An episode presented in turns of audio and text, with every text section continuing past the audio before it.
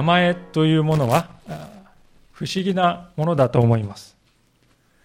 名は体を表すという言葉にもありますように、名前というものはその人の本質的な何かに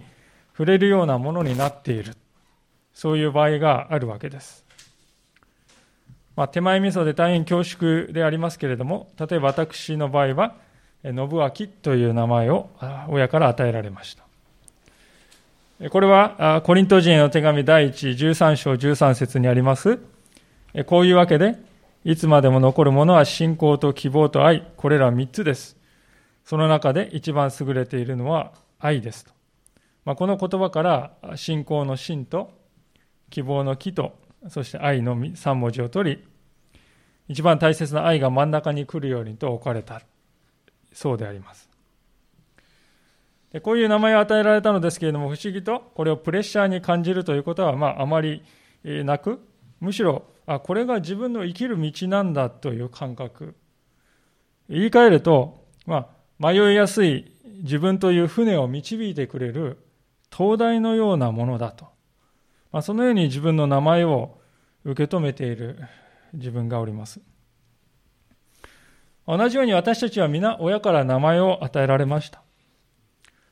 与えられたということは自分では意図していないということであります。すべてを支配しておられる神様はそこにも働いておられるということです。私たちの名前を決めた私たちの親の心をも神様は導いておられたということです。そしてその同じ主は私たちの名前を呼んで一人一人ご自分のところに導いてくださいます。実に名とは私たちの存在そのものであり、私たちの本質に触れるものであります。では神様はどうでしょうか。永遠のお方である神様には親はおりません。この方は私たちと違って存在しなかったという時間はないからです。ということはこの方はですね、自分から自分の名前を名乗ることができる唯一のお方だということですよね。今日ご一緒に皆さんと見ていく聖書箇所にはまさにその場面が記されております。ここから今日は、主とは一体どのようなお方なのかということをご一緒に教えられていきたいと思います。さて、前回のところでは、預言者として召されたモーセが最初に神様と出会う場面が記されておりました。あの有名な、燃え続けてはいるんだけれども、決して燃え尽きることはないという不思議な芝がありました。好奇心に駆られて近づいていったモーセに対して神様は語りかけられました。その言葉の内容は、イスラエルの民をエジプトの苦しみから救い出すためにリーダーとしてあなたモーセを選んだんだと、とても厳粛な言葉でした。聖典の霹靂ともいえる突然の神様の言葉にモーセは狼狽いたします。その彼に対して主は私があなたと共にいると励ましに満ちた約束の言葉をかけてくださったわけです。けれどもモーセは忘れてはいませんでした。何といっても自分はエジプトから犯罪者として逃げてきた。そしてよんじゅうねんもの間一度もエジプトには行ったことがないものなんだ。つまり自分は完全なよそ者になってしまっている。そんな自分が突然エジプトのイスラエルの民のところに行って、私があなたたちを救うんですよ、そんなことを言ったところで一体誰が信じてくれるだろうか。モーセはそのように考えて、イスラエルの人たちを説得する材料が欲しい、そう考えたんですね。まあ、そこでモーセが発した質問が今日の最初の箇所であります。じゅうさんせつですが、モーセは神に言った。今私がイスラエルの子らのところに行き、あなた方の父祖の神があなた方のもとに私を使わされたといえば、彼らはその名は何かと私に聞くでしょう。私は彼らに何と答えればよいのでしょうか。なぜモーセは神様の名前を尋ねたのでしょうか。もうモーセは神様の存在も何もかも忘れ去っていたからでしょうか。いや、そうではないわけですね。しかしイスラエルの民がエジプトにやってきてからよんひゃくねんかんも経っております。この間ずっとほとんどの期間彼らは奴隷でありました。奴隷というのは当然自由がないわけですから、こうしてね、日曜日ごとに礼拝に来るなんていうこともできないわけです。神を礼拝することができないということは、次第に生活の中で神様というお方が忘れられていく。神様のお名前が使われなくなっていく。そして記憶、人々の記憶の中から薄れていった。そう思うんですね。で、もう一つモーセがここで名前を聞いた理由としてですね、当時のエジプトの国が多神教の国であったということがあると思います。皆さん、多神教においてですね、大事なことは何かというとですね、どの神に祈りを捧げるかということですね。相手の名前がわからないと祈れないということですよ。以前私はあの進学校で、えー、卒業論文の準備をしているときに、古代中近東のこのいろんな人々が、えー、祈っているその祈りの文章を集めた本をですね、見ました。で、その中にこんな祈りがあったんですね。その祈っている人は病気で苦しんでいるんです。そしてどうやら自分は神の逆鱗に触れたらしい。それが原因のようだと考えているんですけれども、一体どの神の逆鱗に触れたのかというのがわからないんですよね。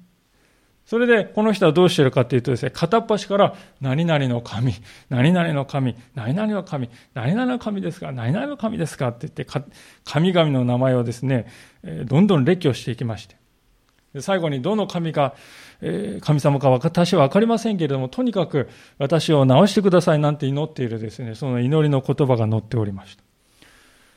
で、それはあの、私のこの祈りの理解とあまりにも異なっておりましてね、異なっておりましたので、こんな祈りってあるのかとね、驚いたんですけれども、考えてみると皆さん、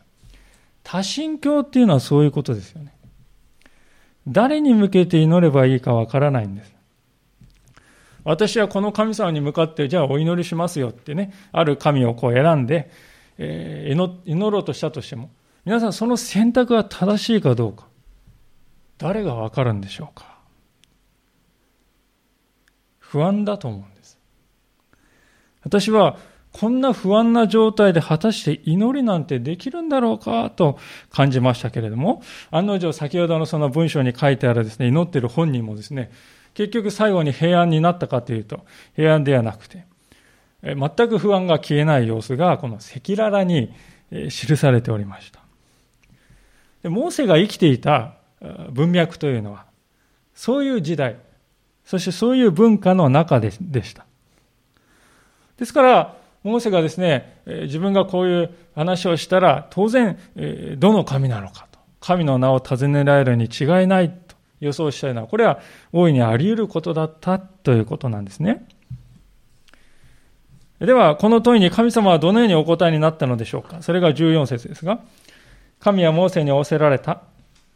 私は、私はあるというものである。また仰せられた。あなたはイスラエルの子らにこう言わなければならない。私はあるという方が私をあなた方のところに使わされたと。私は、私はあるというものであると。大変謎めいたお答えであります。神様は一体ここで何を教えようとしておられたのでしょうか。三つのことがあると思うんです。まず第一のことは、神は存在の神であるということですね。聖書はいろいろな形を作って、人の手によって作られた像というものは、たとえ目ではあるように見えたとしても、現実には存在しないものなんだと語っております。しかし主は違うと。主は現実に存在なさる神様です。今礼拝を捧げている私たちと共におられる。また聖書の言葉に耳を傾けておられ、傾けている皆さんと共に、神は現実におられるのです。ただしかし、目に見える偶像の方が存在しない神で、目に見えない神の方が存在する神だと、こういう聖書の主張っていうのはですね、一見するとパラドックスにも思えるんですよね。目に見える偶像の神は存在しない神で、目に見えない神が存在の神なんだと聖書は言うんですから、逆説ですね。しかしこう考えたら良いと思うんですけれども、皆さん、人間の目で捉えることのできるような神というものは、所詮人間と同じか人間以下の存在でしかありえないですよね。それは頼るには到底足りない、頼りないものではないでしょうか。私たちの人生にはとても太刀打ちできないような、そのように思える問題がたくさん降りかかってまいります。この度の新型コロナウイルスもその一例であります。これまでやってきたやり方が通用しない。その病の中で、それでも私たちはどうやって平安に生きていくことができるだろうか。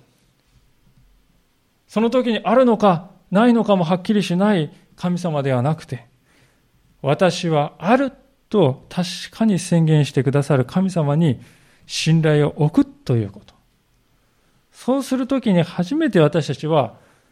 この困難の中にあっても平安をいただくことができるのではないでしょうか。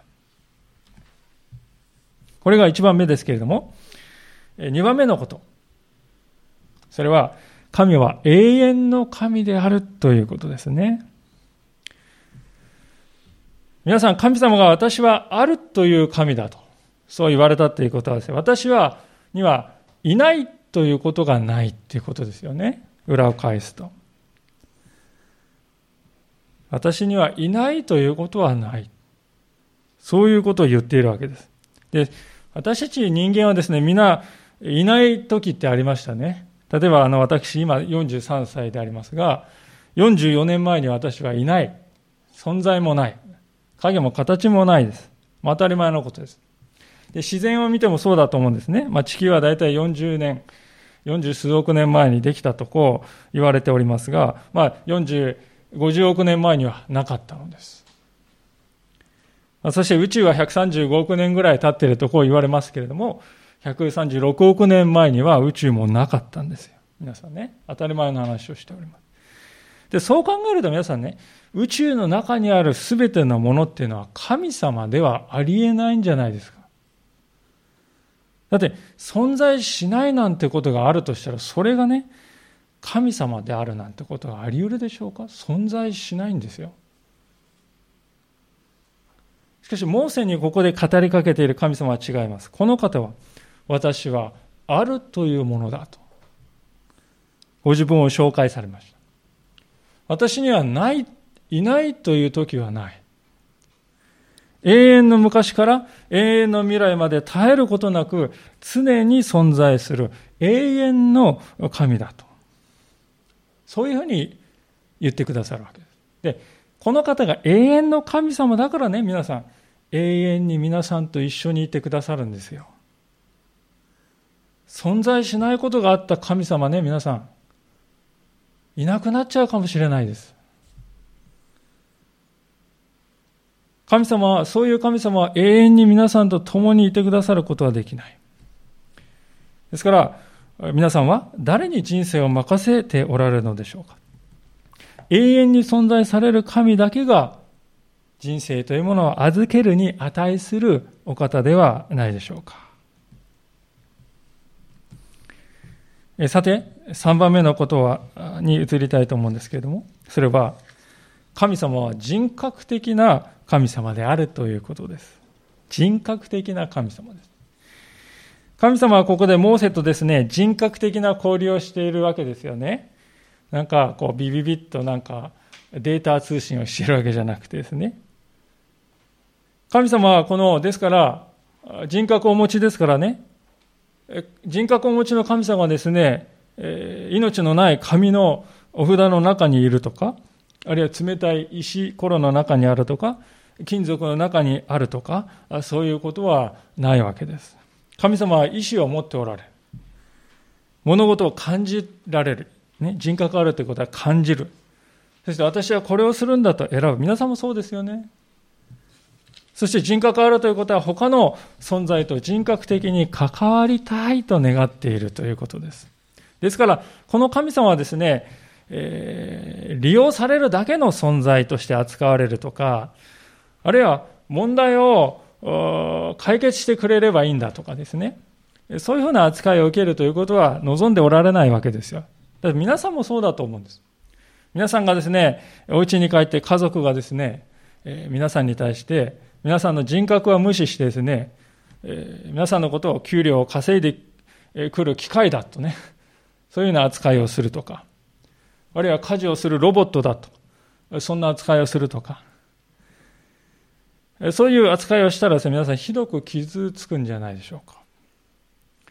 それは皆さんが人格を持っているからです。で、そのような扱いをされたときですね、私たちは私を人として扱ってほしいの。私の人格を尊重してほしいんだ。私がすることよりも私自身に関心を持ってほしいんだ。そして私と交わりを持ってほしいんだと、皆さんね、そう切に願うようになるんじゃないでしょうか。神様も同じことを私たちに願っておられます。この方は私たちと交わりを持つということを切に願っておられます。私たちが心を開き、初めて言葉を喋った時のあの幼児のように、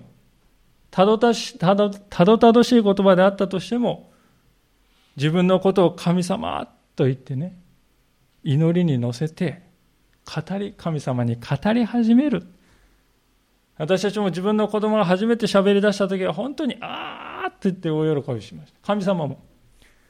私たちが本当に拙い言葉でも、ああ、神様って祈りを始める。それを、ああっと大喜びしてくださるわけですよね。それが人格的な神様の姿です。いかがでしょうか。神様がご自分のことを、私は、私はあるというものだと、そう紹介してくださったことは、こんなに深い意味があったわけです。ある人がそれを次のように表現してくれました。こういう言葉です。私はあるとは、神の永遠の力と変わることのないご性質を表している。時によって価値観が変わっていく世界において、私たちは変わることのない神のうちに安定と安全を見つけることができる。モーセの前に現れた神は、神と今日私たちのうちに住んでおられる神は同じ神なのだ。神とは誰なのかと模索するよりも、神に従い、神を楽しむべきであると。そう言ってるんですね。本当にその通りだと思います。本物の神はどこにいるんだろうかという探求はもう終わっているということですね。私たちはもう神とは誰なのか、誰が本物の神なのか、どこにいるのかと思い悩む必要はない。私はある。永遠にあなたと共にある。変わることなく共にいる。私はどこまでもいつまでもあなたの神であると言ってくださる。そのお方がここにおられるからです。他のところを探す必要はありません。もしかすると皆さんはこれまで大切な宝物をなくしてしまって、泣きながらそれを探し回る小さな子供のように、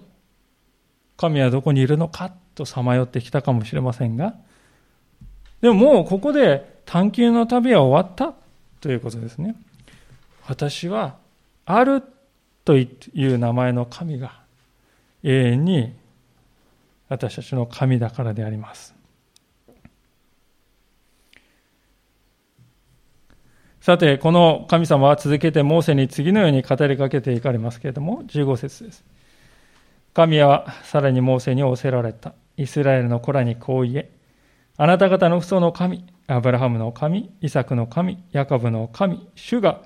あなた方のところに私を使わされたと。これが永遠に私の名である。これが世々にあたり私の呼び名である。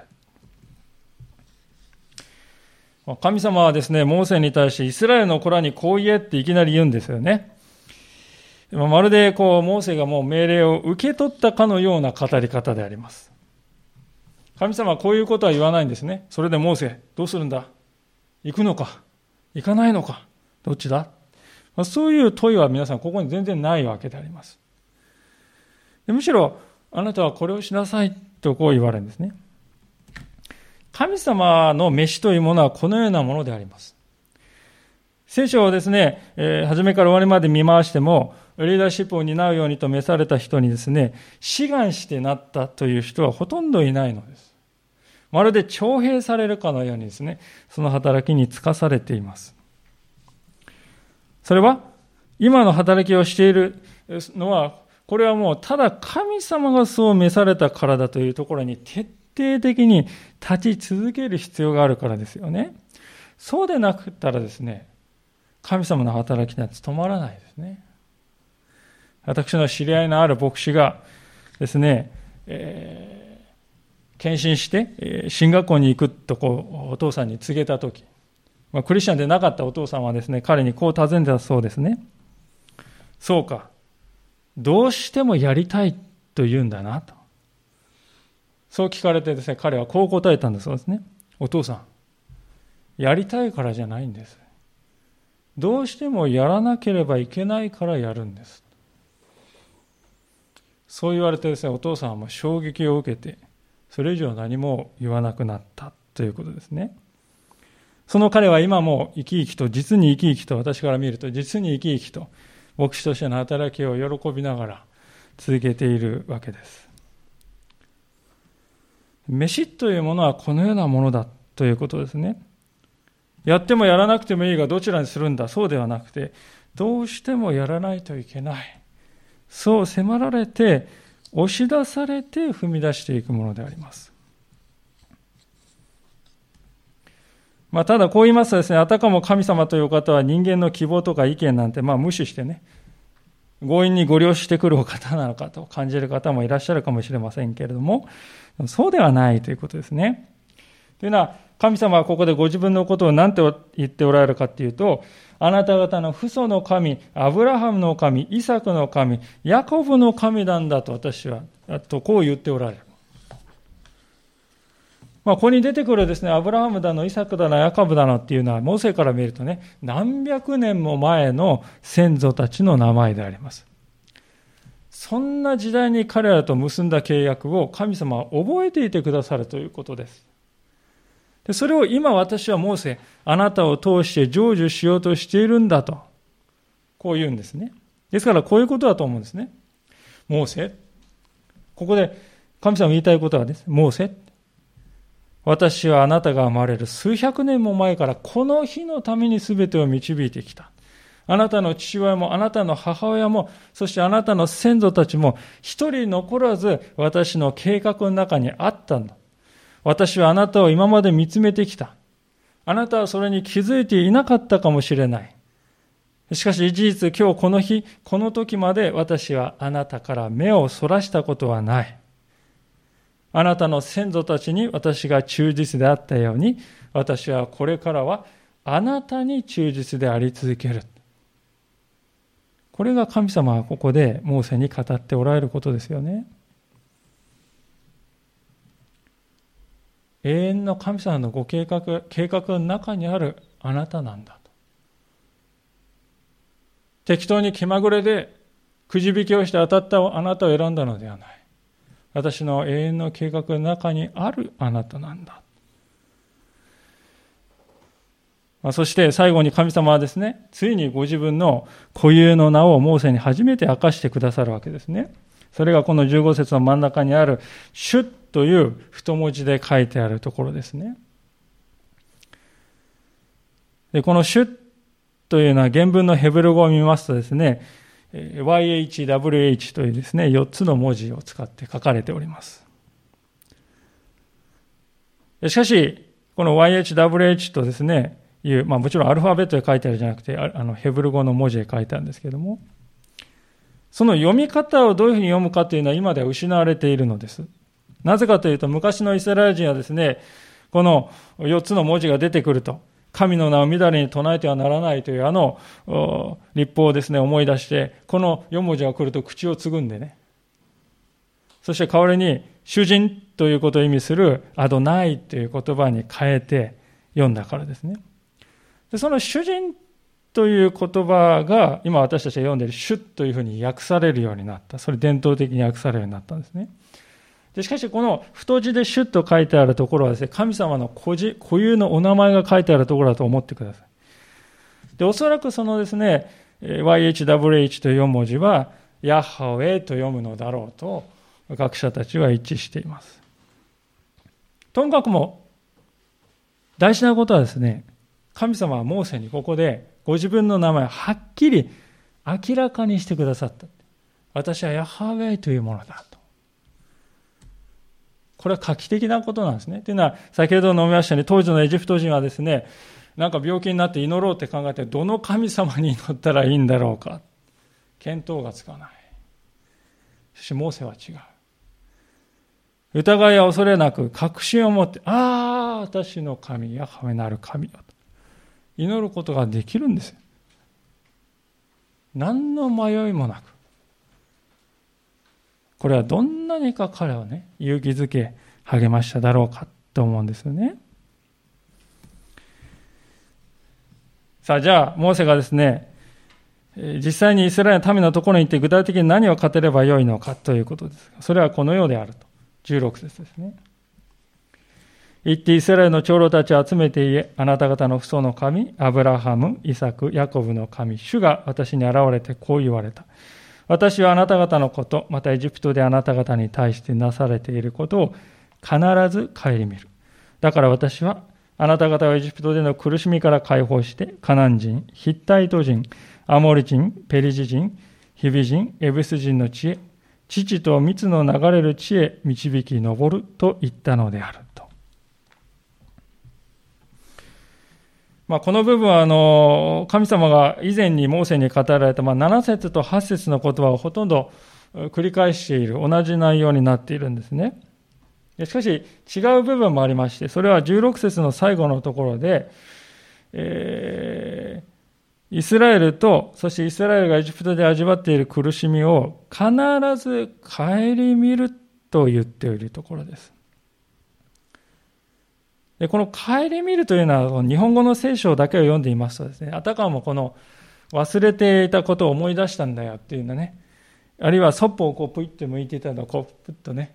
えー、やめてこっちを向くっていうのはそういうふうに感じられるかもしれませんけれども、そうではないんですね。実はこの顧みという、顧みるという言葉はですね、原文のヘブル語を見ますと、えー、旧約聖書の中で一番これ意味範囲がですね、広い動詞が使われているんですね。ですから顧みるというのはその広い意味範囲の中の一つを取っただけです。で、その広い意味というのはどういう意味かというと、裁くとか、軍隊を指揮するとか、心に留めるとか、注目するとかね。まあ、非常に幅広い意味を持った言葉がここで使われております。ですから何を神様はここでね、私はあなた方は顧みると言った時に何を神様言わんとしたかっていうと、神様がイスラエルのために立ち上がる、そして具体的に行動を起こす、そしてエジプトを裁く、そして民を救う、そして親が子供のケアをするようにイスラエルをケアして導くということを語ってくださっているのでしょう。それがこの顧みるという言葉です。で、そのように言ってくださって神様の指示は今度はファラオの前に出た時にという次の段階にですね、より具体的になっていくんですね。じゅうはち節ですが、彼らはあなたの声に聞き従う。あなたはイスラエルの長老たちと一緒にエジプトの王のところに行き、彼にこう言え。ヘブル人の神主が私たちにお会いくださいました。今、どうか私たちに荒野へみっかの道のりへ行かせ、私たちの神主に生贄を捧げさせてください。こういうふうに言いなさいと。で、私たちはこの二つのここから二つの大切なポイントを読み取ることができるんですけれどもね、一つ目は何かというと、神様がファラオに対してモーセ、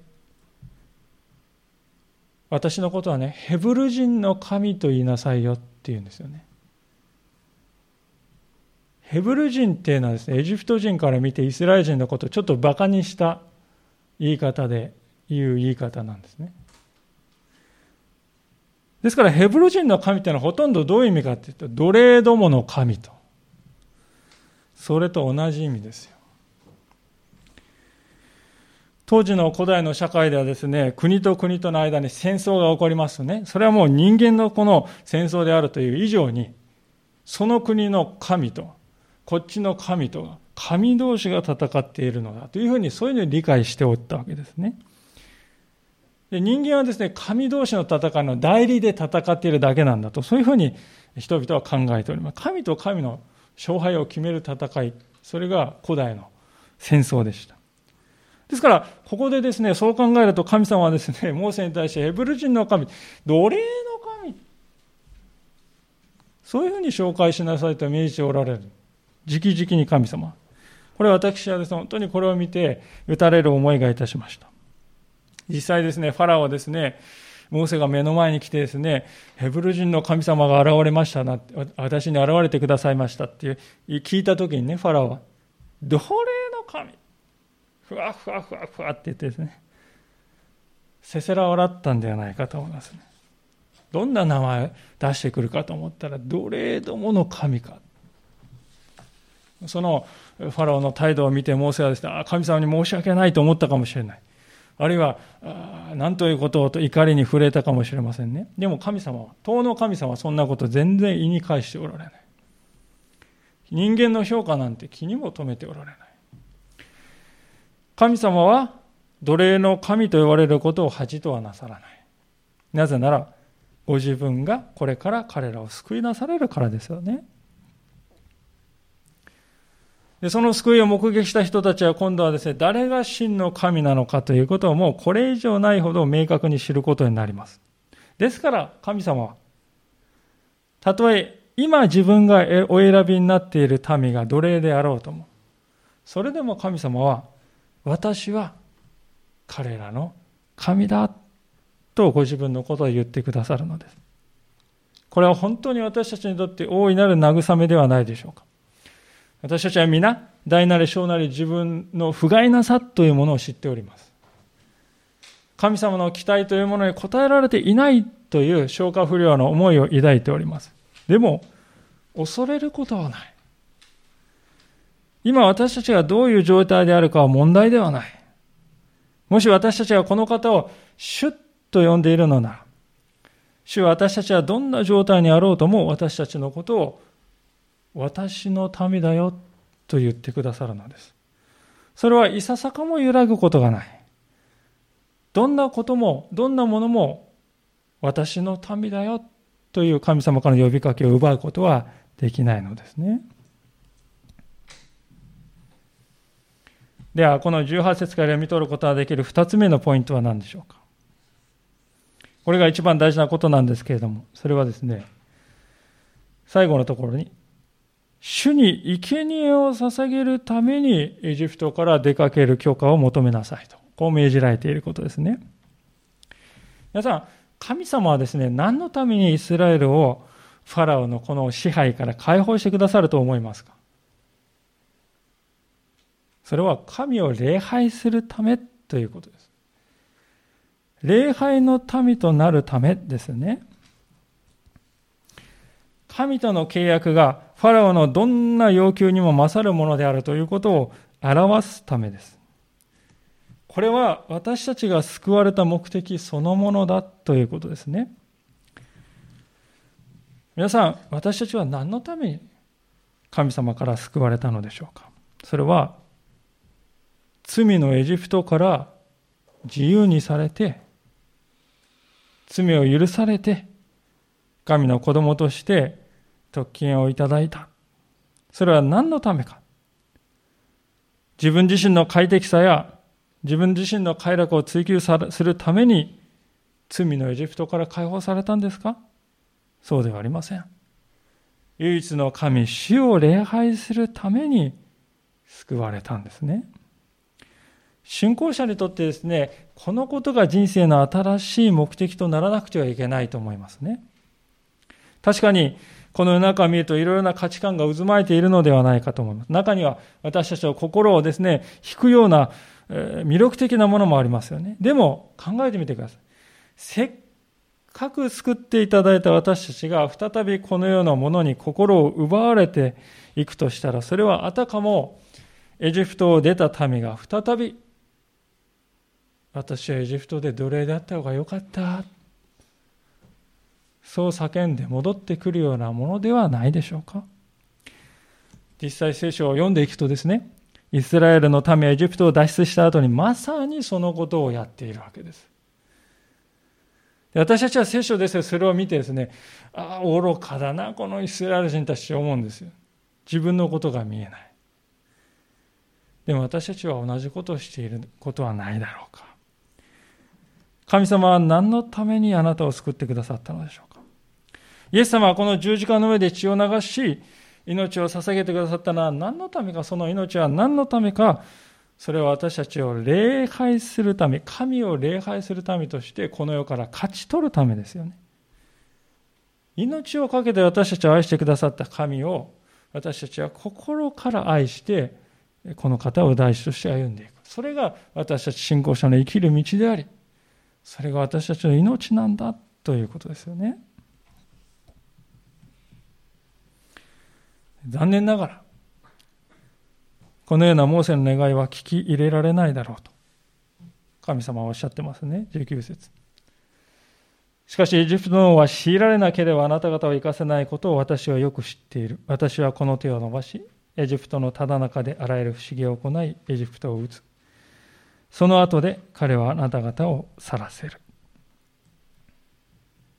ファラオは分かっていたのだと思います。モーセが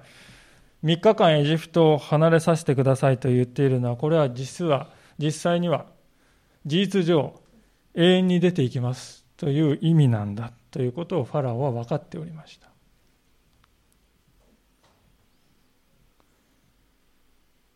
た。そもそも奴隷がですね、全員その持ち場を離れて、国を出てね、行く道みっか、帰る道みっか、合計むいかかん。ことによるともっと長い距離、時間、それだけの距離をですね、で出かけていく、その奴隷の主人がどこにいるでしょうか。ですからファラオはですね、どうしようもなく、なくなるまでイスラエルを手放すことはないだろうと神様は知っておられました。ですからエジプトを私は撃つ。っていうんですよね。で、実際この後ですね、さまざまな災害がエジプトに降りかかることになるんですよね。で、私たちはそれを見ると、あ、神様はちょっとこれ厳しすぎんじゃないですかねと、現代的な感覚だとそういうふうに感じる人もいるかもしれませんけども、まあ、最近皆さんもご承知のようにアメリカはですね、ブラック・ライブズ・マターというですね、デモが起こっております。黒人の青年がですね、首を押さえつけられて亡くなったという事件を受けてですね、かつてですね、行われていた奴隷制度の記憶を多くの人がですね、思い出したんですよね。で、アメリカという国は奴隷制度を廃止するか否かで内戦まで、南北戦争という内戦まで行われた国であります。で、私たちは今ですね、この奴隷解放の戦いが、これは正当な戦いであったと誰もが認めていると思います。とすれば、今イスラエルを奴隷にしているエジプトを神様は討たれるということは、また正当なものと理解すべきだと思いますね。そしてこれはまた私たちのことでもあるということです。私たちも信仰を持って生きてもいても、さまざまな理不尽な経験をしながら生きております。時にはあなたクリスチャンねというだけで不当な扱いを受けるということもあるわけですね。でも私たちは時が来れば神様がそれに報いてくださると信じているからこそ忍耐することができるわけです。神様がエジプトの奴隷制度の罪を裁かれたように、この世の罪をも裁いて信仰者を自由にしてくださる。すべてが正され、神様の正義が再び回復する時が来る。それは私たちにとって希望の時であります。ですから、神様はここでエジプトを討たれると言っておられることは、そういう象徴的な意味も含んでいるのだということですよね。しかし神様のご計画はそこで止まらない、もっと素晴らしいところまで考えられているわけです。にじゅういっ節から最後までですが、私はエジプトがこのために好意を持つようにする。あなた方が出ていくとき、何も持たずに出ていくことはない。女は皆近所の女および自分の家に身を寄せている女に銀の飾り、金の飾り、そして衣服を求め、それを自分の息子や娘の身につけさせなさい。こうしてあなた方はエジプト人から剥ぎ取りなさい。剥ぎ取るというのはですね、戦いに勝った国が負けた国から賠償を受け取るというそういう意味ですね。皆さん、なんと神様はここで何と言っておられるかというと、やがてイスラエルはそのようにして奴隷として仕えた日々の償いをエジプトから賠償金として受け取る日が来るだろうと、そういうふうに約束してくださっているということです。しかもそれは無理やり強奪するというんじゃなくて、平和的に友好的に行われるのだとさえ神様は言われますね。でこれを聞いたモーセはですね、想像もつかないことだったと思うんですよ。これはね、今奴隷としてあれだけ苦しめられているイスラエルの民が奴隷として仕えた日々の償いをすべて受け取って解放される、想像もつかなかったけれども、これは神様の約束であります。でこれは皆さん、私たちに対する約束でもあるということをしっかりと覚えたいのですね。というのは、私たちもまたこの世のさまざまな神々によって惑わされてきた、翻弄させられてきた、そして支配されてきたがゆえに随分と多くのものを失ってきたからであります。時にはその失ったものがあまりに大きくて、それが私たちの心をいまだに苦しめて悩ませているかもしれません。しかし主がそれらすべての損失を埋め合わせてくださる時がやってくる。あなたのすべての痛み、すべての悩み、すべての苦しみ、すべての流した涙、それらの一切は償われる、しかも喜びのうちにだと。イスラエルの民がここでエジプトから失っ受け取ったです、ね、この財産というものはですね、後に神様を礼拝する幕屋を作るためにの大切な材料として用いられることになるんですね。何もこう自分の懐に入れるためにいろんな貴金属をもらったわけではなかった。幕屋を作るために、神殿を作るために彼らがもらったものは用いられた、用いられるわけですね。そうでなかったら皆さん、一文なしのイスラエルの民はね、神殿とか幕屋とか作ることはできなかったでしょう。神様という方は、私たちが神様を礼拝するために必要なものも前もって用意してくださるお方だということです。私たちの経済も時に苦境があるかもしれません。しかし主に信頼するなら必ず満たしてくださるということです。ですから私たちは主を信頼したいと思います。私たちは神様を大事として生きていくということはですね、時にどうもこう割に合わないんじゃないかと感じる方もおられるかもしれません。日曜日に礼拝を大事とするか、それとも趣味や仕事を大事とするか、まあ、それは究極の選択にも思えるかもしれません。でそんな時にこそ今日の箇所を思い出したいのですね。私は何のためにあの罪のエジプトの奴隷状態から救い出されたんだろうか。何のために神様は私を救ってくださったんだろうか。そうだ、それは神様は礼拝する民となるためじゃないだろう、なかったか。そのことを思い出していただきたい。神様はそのために私たち一人一人の名を呼んで召し出してくださったのです。このことを今日しっかりと胸に刻みたいと思います。主の前に静まって祈りの時を持ちたいと思います。